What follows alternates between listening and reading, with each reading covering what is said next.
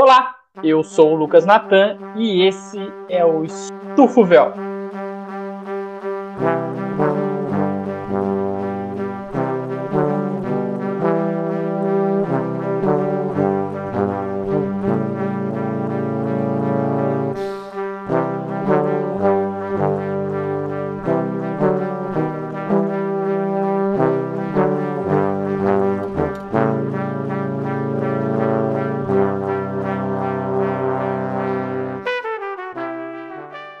Para você que esteja se perguntando quem sou eu, eu sou historiador, professor, triste e você já sabe o nome desse episódio. Fala galera, aqui é o Renan, historiador legal, como me apelidaram aí, né? Eu sou estudante, bolsista, corintiano e sofredor. Pessoal, Rodrigo Canela aqui falando, uh, historiador, uh, arquivista, cuida aí do, da memória institucional de um clube. E eu vou dar um destaque inicial aqui no, no, nos lamentos para a falta de alma dos dirigentes do Flamengo que conseguem fazer o impossível, além de lançar uma porcaria de uma nota e depois tirar do ar rapidamente, porque isso demonstra o amadorismo e que infelizmente e felizmente também para nós flamenguistas o título do ano passado. E o ano passado foi um acaso. Meu segundo destaque, se permitirem, né, é, vai pro pessoal do Twitter, né, que fica militando no Twitter, fica falando que pobre não sabe votar, fica derrubando porra de página do, do trabalho de um cara aí por questão de outra gente. Então, vai aí, meu sincero, vai tomar no seu cu, vai fazer trabalho de base. Sabe as palavras do garoto Rodrigo Canela. Pessoal, aqui quem fala é o Altair Júnior, historiador, emo, triste e torcedor do Manchester United, o que me deixa muito mais triste.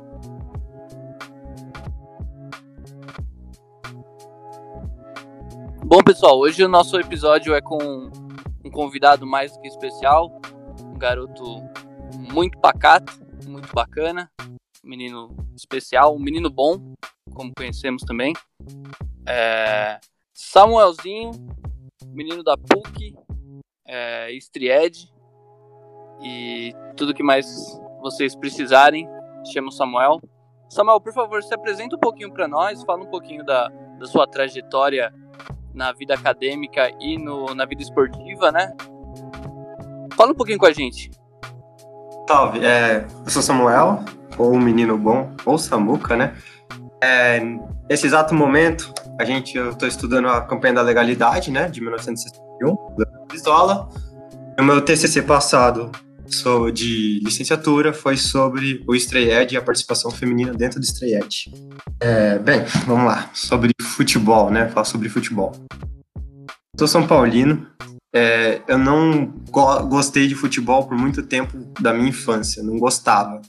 Não assistia, eu não conseguia jogar o jogo no PlayStation 1, demorei para PlayStation 1. Sei lá, não gostava. Então, tipo, todo o momento de glória do São Paulo dos anos 2000, que a grande maioria se lembra, que é 2005, 2006, 2007, 2008, eu não lembro. Eu não assisti os jogos, eu não lembro de quem a gente ganhou a final da, da Libertadores. Eu lembro que a gente ganhou a final do Liverpool porque eu assisti reprises depois, mas eu não lembro de como foi a campanha, quem eram os jogadores.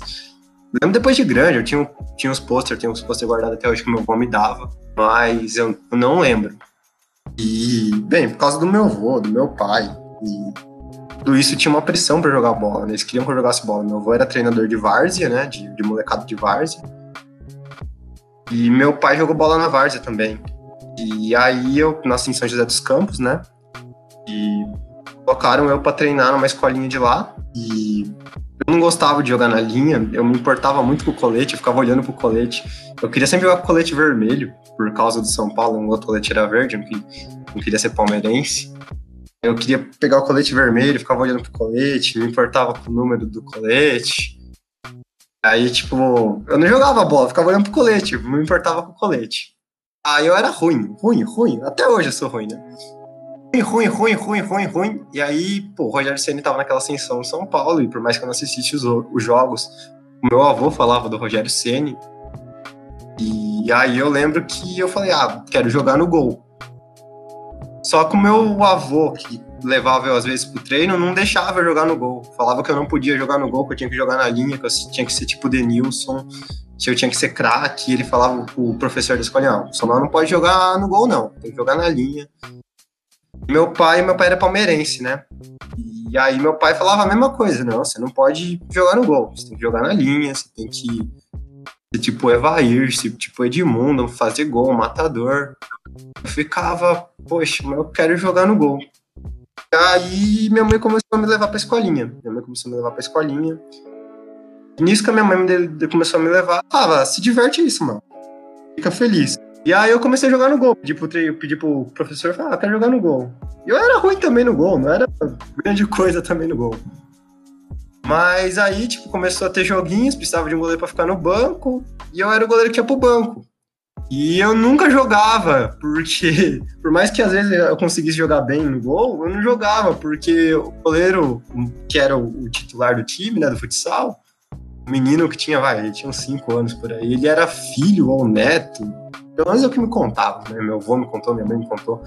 Filho neto de um goleiro do São José dos Campos, e aí, por causa disso, colocavam ele para jogar no gol e tudo mais. Só sei que eu não jogava. E aí, quando meu pai e meu avô iam me levar, eu ficava no banco, nem era chamado para joguinhos, porque eu era ruim na linha, e no gol eu ia porque precisava de um goleiro para ficar no banco. Era isso, basicamente. Essa foi, foi a minha infância até 2010, 2009, que eu mudei para Jundiaí. Eu comecei a criar mais gosto pelo futebol, não sei porquê, mas eu comecei a acompanhar os times do São Paulo de 2010. Eu lembro do título de 2012, eu estava acompanhando. Eu comecei naquela fase que o São Paulo tinha aquele time horrível: Rodrigo Souza, Marcelinho Paraíba, Carlinhos Paraíba, Xandão na zaga. É, era uma tristeza. Você vê que. Só voltando aí um comentário é que pessoal pedia pra você tarefa fácil, né? Tipo assim, pô, você, que, você nunca jogou bola na vida, mas tem que jogar e tem que ser igual o Evair. Só isso. É fácil, só. tem que ser igual o Evair. Só isso. Só isso. Mundo, caralho. Mano, chega... é, era, era triste. Eu lembro de um negócio que uma vez eu tinha uma festinha de amigos da escola, quando era pequeno ainda, mano, e eu queria uma. E era um society festinha. Todo mundo ia com a camisa de time, eu não tinha camisa de time de futebol. Aí meus, meu avô e meu pai me levaram na Oscar, que é de São José dos Campos, para comprar a camisa do São Paulo. Eu não gostava da camisa branca do São Paulo, queria a camisa vermelha do São Paulo, a, o segundo uniforme, ou a do Rogério Ceni. E meu pai virou pro meu avô e falou assim: Eu não vou comprar a camisa do São Paulo pro Samuel. Meu avô falou: Tá bom, vou comprar então. Só que tem que ser a branca. Mas eu quero a vermelha. Não, tem que ser a branca. Aí eu falei, não, mas eu, quero, quero a do Rogério Ceni. Rogério Ceni, Rogério Ceni. Meu avô, não, você tem que jogar com a camisa tradicional do São Paulo, camisa branca. Aí meu pai virou para mim tentando me converter ali nos 10 segundos meio da loja. Se você quiser a do Marcos, eu compro para você. Aí eu fiquei aquele negócio que eu queria a camisa do goleiro, mas acabei ganhando a camisa branca do São Paulo, do Zinedine Danilo, tem aqui até hoje. Quatro estrelas. Saudoso Zidanilo. Fez falta. Graças a Deus você não ganhou a camisa do Marcos, hein? É. Graças a Deus. Pra você ver, às vezes o destino é muito sábio. Olha só. Porque, olha, pense na sua infância, o ídolo é o Marcos, é tristeza, né? Às vezes, Nossa. O destino sabe ah, o que faz. O Marcos nas quatro linhas era bom, né? O problema é fora das quatro linhas. É é, para você ver, voltando no, no, no, que você tinha falado, para ver uma coisa muito engraçada de time, né, de jovens assim, né? Porque é extremamente comum o, algum cara aparentado com o treinador ter a titularidade garantida. Isso é muito comum. Eu que tive a minha vida treinando jogar bola foi curtíssima, eu lembro que tinha um rapaz que ele não saía, porque ele era o filho do cara que treinava. E isso é extremamente comum. Tenho certeza que o, Rodrigo já passou pela mesma coisa. Isso é muito comum. Já, já. Inclusive, quando eu jogava no Clube Andorinha, tinha um filho do rapaz lá. Ele era, ele era até bom, cara. Só que mano, é, não tem vontade. Então, é isso, cara. Ele jogava sempre. Eu lembro que ele não saía. Inclusive, eu fui, eu consegui ganhar vaga, mas ah, por uma infelicidade aí eu não consegui ser titular no resto do campeonato. Mesmo eu, eu tinha a altura de todo mundo na época, né? Porque eu tive a proeza de tirar dentes de leite, ao todo 10, dois a cada semana. Então fiquei um tempo afastado aí. É meio específica essa história, hein? Bastante específico.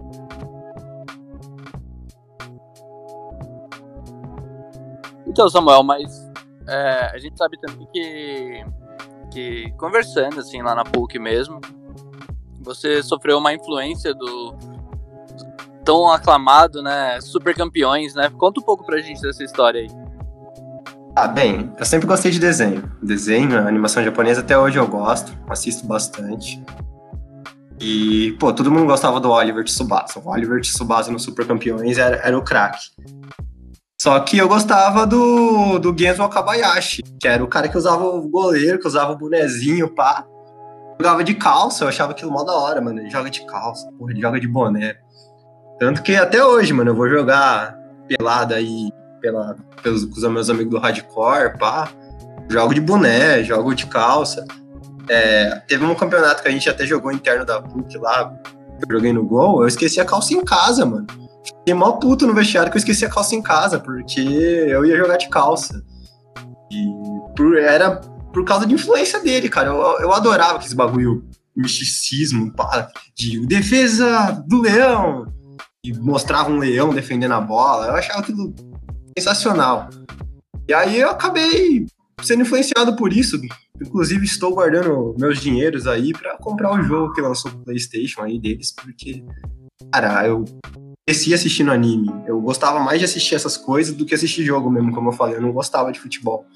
Esse era o único laço que eu tinha com o futebol, esse lado mais místico, assim, vamos dizer. É, eu também assisti bastante os Super Campeões.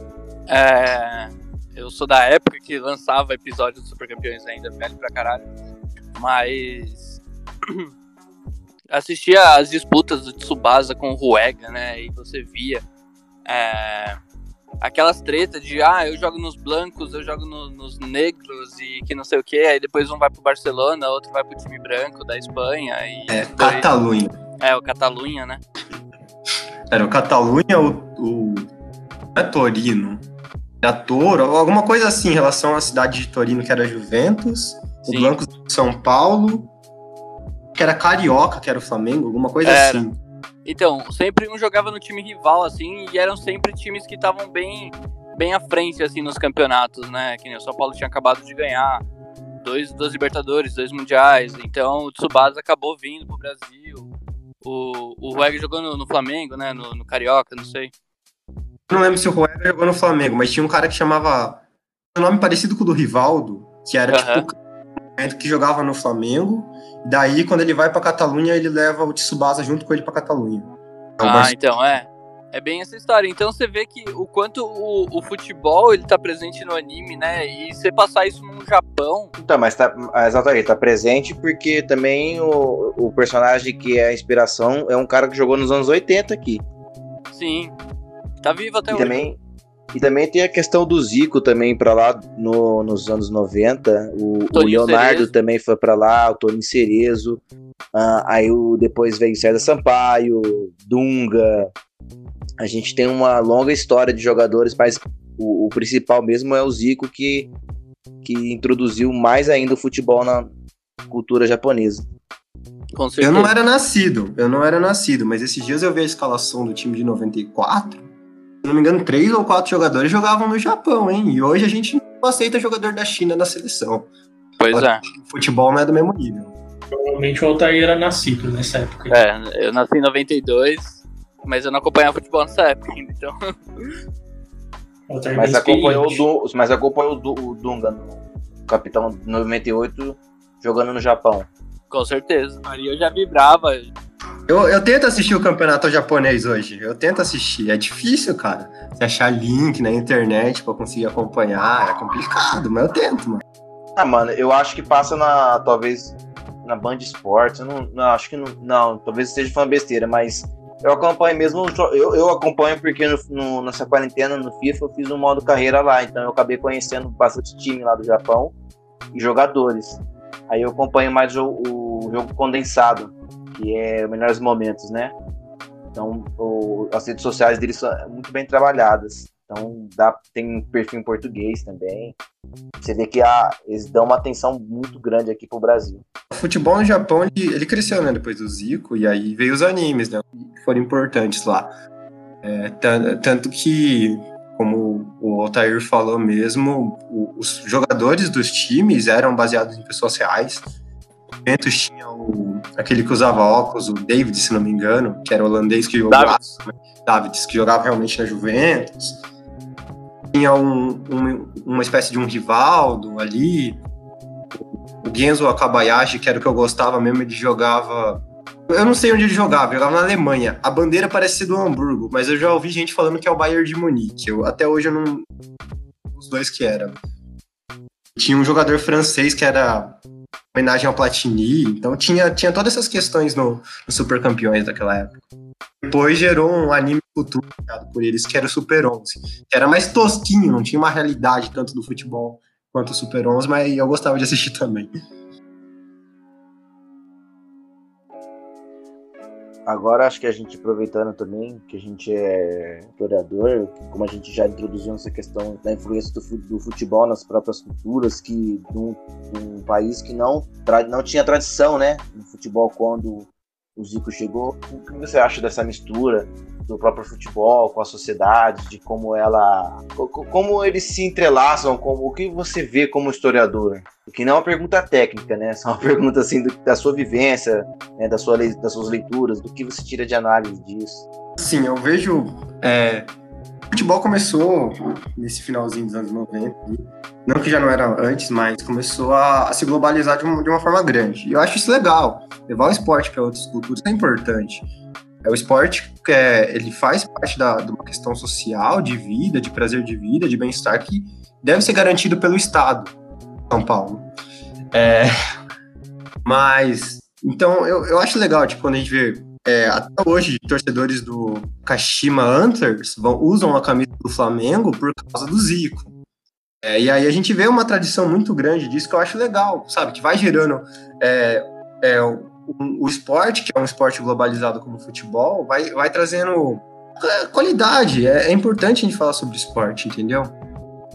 Então, eu, eu, não sei, é complicado, mas eu acho que, que, quanto mais a gente tentar expandir, é que o problema dessa expansão gera pode gera o que a gente está vendo hoje, que é um futebol muito milionário europeu. Eu vejo isso muito forte, forte, de forma muito grande, que é o futebol milionário europeu, que consegue comprar jogadores, por exemplo, de países africanos, como do Congo, de muito jovens, que pô, nem tiveram um respaldo num, num time africano, mas já estão jogando no, no Liverpool em grande escala eu, eu vejo essas questões porque aí acaba impregnando em questões, por exemplo, é, jogador que é nascido no Congo, mas se naturalizou em inglês e daí não defende sua seleção porque a maior parte da infância dele foi na Inglaterra. Tudo bem, sem problemas. Cara, mas isso é tá impregnado no, de certa forma no imperialismo, de porque se aquele jogador jogasse pela seleção dele, talvez a seleção dele não fosse chegar longe, mas é, é uma tendência, é uma geração que vai crescendo. Se não fosse o Japão lá em 2002, por exemplo, 18. É, a gente não ia estar tá xingando o Japão em 2018 por cobrado o escanteio curto e dado contra-ataque para a Bélgica. Entendeu? É, é a evolução do futebol e eu acho isso importante. E aí a gente está vendo hoje um futebol totalmente elitizado, com dinheiro. Então eu, eu acho importante expandir, mas a gente tem que colocar certos pontos para ver qual, como vai ser isso. Então, acho que você tocou num ponto importante mesmo na questão do, do próprio imperialismo. Como a gente vê que o futebol, ele, uh, ao longo do tempo, as pessoas tentaram sempre desligar o futebol de política. Uh, e sempre, quando, acho que todo mundo aqui, quando cresceu, tinha aquela máxima que futebol e religião não se discute, e política também, né? E também que futebol e política não se misturam. Uh, eu acho uma, uma bobagem, até o Bruno me deu uma chamada no, porque eu falei que eu respondi a pergunta se o os, movimento da democracia corintiana era, se era político ou não, eu falei que tudo era política. de você. Então você não precisa responder, não precisa ter essa pergunta. Eu tiro essa máxima do. Agora eu esqueci o autor, mas foi no meu último ano que eu tive a matéria com a própria Rosa. Uh, só não vou citar para não falar besteira, vai que eu tô falando o nome do cara errado. Mas é um francês. Porque tudo é, é envolvido. Você vê retirar jovens jogadores da África, que a África já é, como fala, totalmente explorada por um capital exterior, né? Países de, é, imperialistas de fora, totalmente explorada de tudo quanto é tipo. Além disso, agora os jogadores, uh, seja de futebol, até de próprio basquete, tem um jogador de basquete que é naturalizado americano, inclusive, né? Então. Em todos os esportes, né? Tem. Sim. Então você vê que o talento existe em todos os lugares do mundo, mas falta a, a incentivo. Esse incentivo não acontece também muito pela falta da desigualdade no próprio esporte, onde você tem um time, times da Europa que conseguem comprar muito fácil jogadores de mercados menor, menores né, da, da periferia do capital, como o Brasil, a própria África, né, conseguem comprar jogadores por um preço muito barato e os times não têm como segurar. Mas é uma, é uma discussão muito longa, mas é um tema importante de como que, que tudo o sistema global influencia. Inclusive uma matéria recente de discussões de lucro, né? Como que os campeonatos podem dar mais lucro sem se importar com, com o trabalhador, que no caso eu, eu são os jogadores, né? O importante é o lucro, não é nem o desempenho técnico, nem a condição uhum. física do jogador. É, meu avô, ele tem uma teoria que eu converso bastante com meu avô sobre futebol, adoro conversar com ele.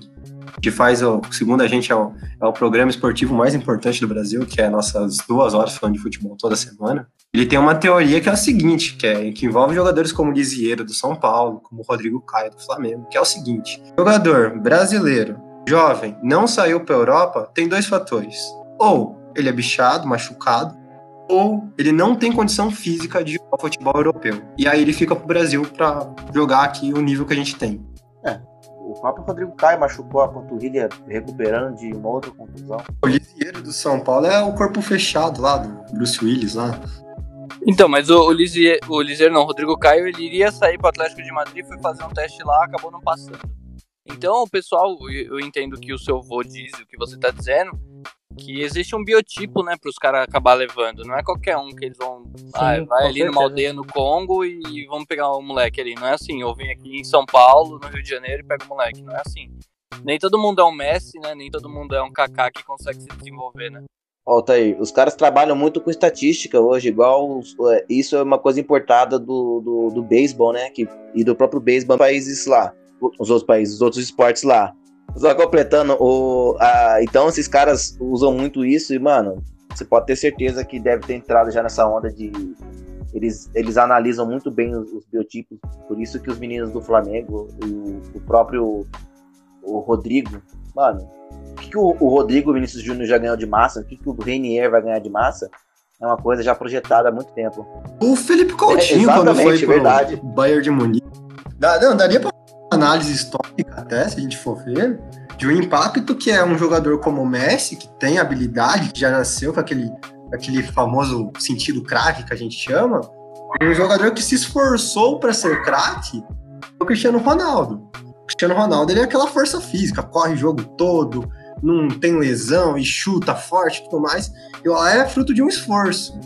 Aquilo ali era atletas hoje muito voltado para isso, né? Voltado para a, a, força física, né? A gente ter meninos que aguentem essa força física que é o que veio com o Cristiano Ronaldo, entendeu? A gente tá lento e foca nisso. Então, eu, eu acho que o, o, Messi, ele representa muito tudo que esse scout e, e tudo que a tecnologia no futebol moderno pode fazer. Porque o Messi era uma criança problemas de, de, de crescimento tal, então ele é fruto desse, desse crescimento de não, vamos usar a, a, a tecnologia para desenvolver ele, e Scout, que com certeza ele devia ser observado desde pequeno, então era um, um biotipo certo e esse tipo de coisas, né? Porque hoje, como o próprio Rodrigo falou, Scout e estatística são gigantes desde o começo, desde de pequeno, né, da base.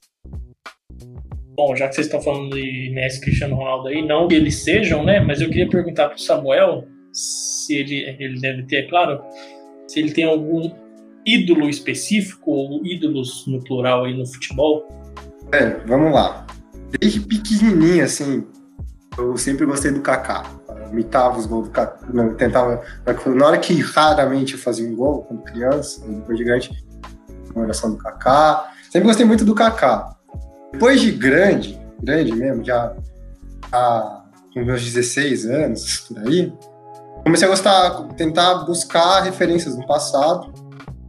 Aí eu acabei gostando muito do, do Yashin, porque eu, tanto por, pela história do Yashin, que era goleiro de rock, depois foi goleiro de futebol, depois voltou pro rock, eu gosto bastante de rock, acompanho também. Então, eu, eu gosto bastante do Yashin, tem uma camisa da União Soviética do Yashin, e como um bom São Paulino, que embora não tenha acompanhado os anos 2000 inteiro, eu gosto bastante do Rogério Senna, gosto bastante, como ídolo, até como treinador mesmo, por mais que ele tenha ido pro Flamengo. Bom, é, mesmo o Kaká não tendo.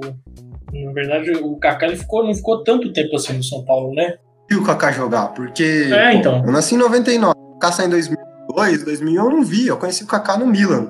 Eu, eu cresci o Kaká, conheci o Kaká no Milan com meu avô falando que ele era do São Paulo.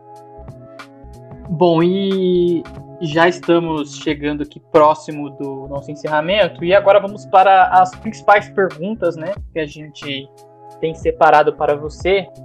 Que é a primeira delas é qual é o seu estilo de rede preferida? Você que é goleiro, né? Estilo de rede preferida. Cara, eu vou de caixote. Diferentemente do pessoal desse podcast, você curte o caixote. Lembrando que eu sempre esqueço o formato. O caixote seria. Me dê um exemplo aí. Padrão FIFA de hoje. Caixote Ah. é padrão FIFA, Premiere, Ah, tá. é isso aí. Bateu aquele que não estufa, né? Ele Ele vai, é- Isso, isso. o goleiro não precisa ir buscar lá. É, não estufa. É por causa disso mesmo, preguiça. Mas esse, esse tipo de rede, ele não faz o goleiro ter que ir lá no fundo do gol pegar a bola? Não, isso não. Não, fundo, fundo não, cara. Fundo não. Não, ele tem que ir lá no fundo, mas ele não precisa se esgueirar. Eu lembro de uma. eu lembro de uma que teve no Pacaembu. Que era, cara, eu achava aquilo um absurdo. Em 2000, 2012. 2012 não. 2010, quando o Corinthians quase foi campeão brasileiro, o Pacaembu tinha esse tipo de rede. E eu não gostava muito, não, porque é, saía o gol, a bola ficava lá no fundo do gol, estufa, Os caras têm que vir por trás e dar É, não estufa a rede. Ah, é, porque a rede não fica esticada, ela fica meio jogada. Ah, eu, eu gosto do. Eu gosto do, do movimento que a rede faz com o impacto da bola. Então, tipo, ela não estufa, mas na hora que a bola bate, ela treme. Eu acho legal isso. E é legal quando tá, tá meio molhado assim, que aí bate quando a câmera pega toda aquela água assim, chuar. É bonito. É bonito, bonito. É, isso aí realmente é muito bonito. Isso é muito, isso é, isso é muito emocionante, verdade. E até, ó, se vocês for ver, chute quando é no ângulo, eu acho muito mais bonito. em- Porque quando passa pelo, pelo ângulo e gruda no ângulo do fundo. Tipo, ele vai direto no ângulo do fundo. Acho Bonito. É, E agora temos, temos nossa pergunta final, que é a pergunta mais difícil desse programa. Que você tem que escolher entre dois jogadores ruins é, que jogaram no que jogaram no São Paulo, claro. É, imagine que você é um dirigente e você tem que escolher entre Marcelinho Paraíba e Carlinhos Paraíba. Um deles vai jogar no jogo decisivo do São Paulo. Ô, Marcelinho é bom. pô. Não, é- Troca essa pergunta aí, ó. Não, Coloca- não, Marcelinho Paraíba é Não bom. é- É, não que é- não é o bom, Samuel não Otário. gosta. Então tem que ser o que Como Samuel. que não, Ruim mano? demais do que, Otário? Você nasceu em 79, você não viu É o Marcelinho demais, jogar, não? O cara, o cara é ídolo na Alemanha, pô. Como, como, como o cara é ídolo na Alemanha e não joga nada? Quem? Porque eu gosto do Marcelinho, mano. Eu tô falando que o Marcelinho é bom pra caramba. Não, ele tá falando que o Marcelinho Paraíba não devia estar aí nas suas opções. É, eu acho que ele não devia estar. O Carlinhos Paraíba é horrível. Não, cara, tudo, tudo, tudo depende, porque assim, ó, se tiver a décima a, a, a regra do décimo segundo jogador, que FIFA implante aí, que é um jogador poder entrar só pra bater a, a bola parada, eu contrataria o Marcelinho pra bater a, bola, a, falta pa- a bola parada. Mas o que, que o Carlinhos Paraíba tem na vida, irmão? cabelo, cabelo sedoso. Vamos refazer a pergunta então. É, pode. É, é, faz aí. É, não, eu acho. Eu acho que assim, ó. Imagina, final da Libertadores de 2005, São Paulo Atlético Paranaense. Aí você imagina. tá acabando o jogo, um a um, empatado e tal. É, o primeiro jogo tinha sido um a um também. Aí você imagina, o Rogério Ceni se lesiona. Ele olha pro banco, tem Bosco e o Roger que foi mandado embora do São Paulo porque ele posou na G Magazine. Quem você colocaria? Sem nem pensar, sem nem pestanejar. Bosco. Mas você, você nem viu o Roger pelado, velho? Como assim, Bosco? Bosco. É o Bosco, cara. O Bosco era um bom goleiro do São Paulo. Era um bom, o Bosco era um bom goleiro. Então, por isso que tinha que ser Marcelinho e Carlinhos, entendeu? Não, tem que ser pior. Quem que você escolhe? Ó, ó, São Paulo tá com um a menos. É. Ó, ó, ó, ó. Lucão. Isso, isso, isso que eu ia falar. Lu, o Xandão que você não gosta aí. Boa. Eu terminava o jogo com a menos. Último pênalti. Último pênalti da final do Mundial. Lucão ou Xandão? Um dos dois tem que bater. Mano, eu vou de, de Xandão, porque o Xandão, não sei como, mas a torcida do Sporting gosta dele, Sporting de Portugal. Então vamos de Xandão. Torcida do, torcida do Sporting gosta de qualquer coisa que sai de São Paulo, gosta do Renan Ribeiro. É, pra de macaxeira, não vai gostar do Xandão? E o Flamengo também gosta, pelo visto, né? Que tá querendo contratar ele. Mas vai contratar quem, ô Tair, de outro goleiro? Fa- Fala um outro goleiro aí que dá pra o Flamengo contratar que não é titular. O Denis. Não, vou contratar o Volpe aí. É porque, assim, ó, eu vou te explicar aqui uma coisa, Samuel. Isso aqui você pode cortar depois, se você quiser. Mas é, quando a gente fala as palavras Flamengo e São Paulo, Canela e Altair eles não conseguem. Eles precisam pôr pra fora. Ah, não, tudo bem, cara. Faz parte, faz parte. Não, muito- não, mas é engraçado isso, é muito engraçado. Não, mas o que, que eu falei aí? Eu só, eu só falei que, que o, o Sporting gosta de qualquer porcaria que, que, que o São Paulo manda embora. Aí o Altair veio e falou: Ah, mas o Flamengo quer. Pô, mas eu acabei de falar que é uma porcaria. Bom, é, eu acho que é nesse momento que a gente começa a se despedir aqui. Eu vou chamar o nosso querido Samuel aqui para se despedir e mandar o recado para quem quiser, mandar uma mensagem também, se for da vontade Faz sua dele. propaganda aí, faz propaganda da mulher. Aproveita que esse momento é seu. É, muito obrigado por me chamarem, fiquei feliz pelo convite. É... Eu te amo pra minha namorada, Giovana. Comprem os desenhos dela. Ela tá vendendo desenhos aí de Natal, compre os desenhos dela. É, eu queria agradecer a vocês. É, de semana que vem de TCC. Se vocês quiserem com- comparecer para assistir, estão convidados. E, bem, basicamente isso. Eu sou Samuel Nogueira e eu ainda tenho traumas à noite por causa do- da final, semifinal do Paulista. Acho que é 2008, que o Palmeiras elimina a gente com gás de pimenta, acabando o Maldito e tudo seja. mais. Tenho traumas até hoje por, por causa disso. Não gosto do Valdívia. Esse dia foi lindo. É, muito obrigado, Samuel. Um forte abraço. É, para se despedir aqui, a primeira pessoa que eu vou chamar vai ser Altair. Bom, é, queria novamente agradecer ao Samuel pela presença ilustre aqui no nosso podcast. É, também fazer propaganda aí, pessoal, compre os desenhos da, da namorada do, do Samuel, porque são muito bonitos. E comprem também os bordados da moça bordadeira Maíra Morganari, fazendo propaganda para duas namoradas de, de amigos aqui. E é isso, pessoal. Fiquem com, com quem vocês quiserem aí, se cuidem. É, e é isso. O São Paulo ainda vai ser campeão esse ano. Não sei do que, mas vai.